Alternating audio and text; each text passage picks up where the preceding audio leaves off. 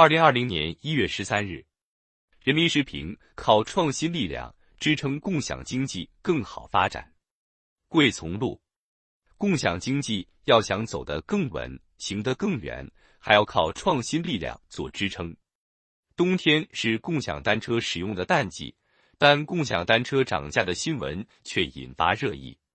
最近有用户发现，青桔、摩拜以及哈罗等共享单车的起步价。悄然提高到一点五元，一次骑行往往要花费两元到三元。共享单车不约而同调整计价规则，让许多用户感慨：这个价格还不如去坐公交车。对于共享单车涨价，许多人是有心理预期的。近年来，外卖行业、网约车出行领域抢占市场的比拼，让人们认识到这样一种市场策略。通过补贴和低价策略吸引用户，培养消费习惯，再通过提价来获取可观利润。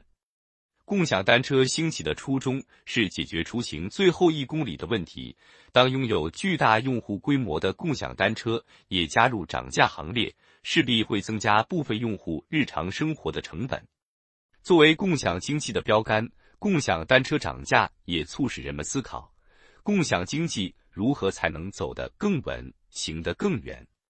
新生事物的发展大多有一个从快速生长到有序规范的过程。当资本热潮退去，行业重新洗牌，共享单车市场趋于理性，涨价似乎是必然选择。一方面，在结束了前期烧钱补贴比拼和无序竞争之后，市场格局逐渐稳定，从疯狂扩张转向理性经营。定价也就回归到正常区间。另一方面，高损耗、高运维成本和重资产扩张模式，使得共享单车企业成本高企。通过涨价提升运营收入、弥补亏损、增强变现能力，也是一个迫切选择。从这个意义上讲，共享单车涨价既是市场趋于理性的表现，也是破解发展难题的现实之举。涨价有其客观原因，但未必是长久之计。从行业发展来看，伴随中国城市化进程加快，优质社会服务短缺的问题将进一步凸显。共享经济通过调配社会闲置资源，实现最大化利用，其市场规模远未达到天花板，随时可能出现下一个风口。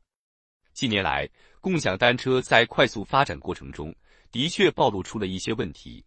比如押金难退，降低用户信任；商业模式单一，变现能力有限；再比如过量投放，造成资源浪费；无序摆放，带来秩序混乱。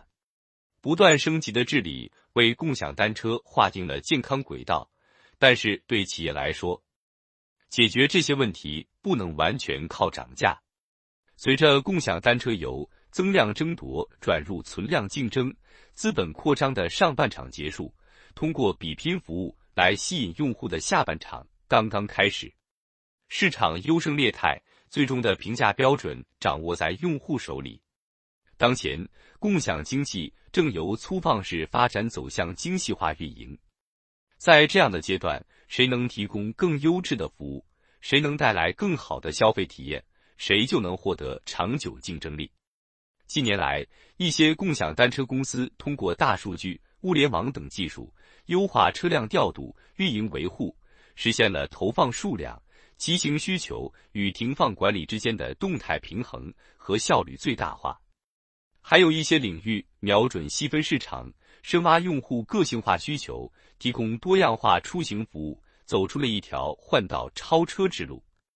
这其实运营者除了调整价格。更要通过精细化经营和科学管理来提升服务质量和水准，获得用户认可。进一步看，共享经济要想走得更稳、行得更远，还要靠创新力量做支撑。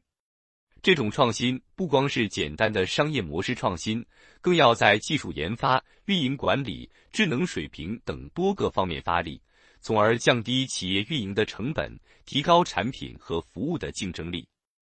通过不断激活创新的基因，保持创新的能力，企业才能立于不败之地，共享经济才能更好、造福社会和消费者。本音频由喜马拉雅读书的小法师整理制作，感谢您的收听。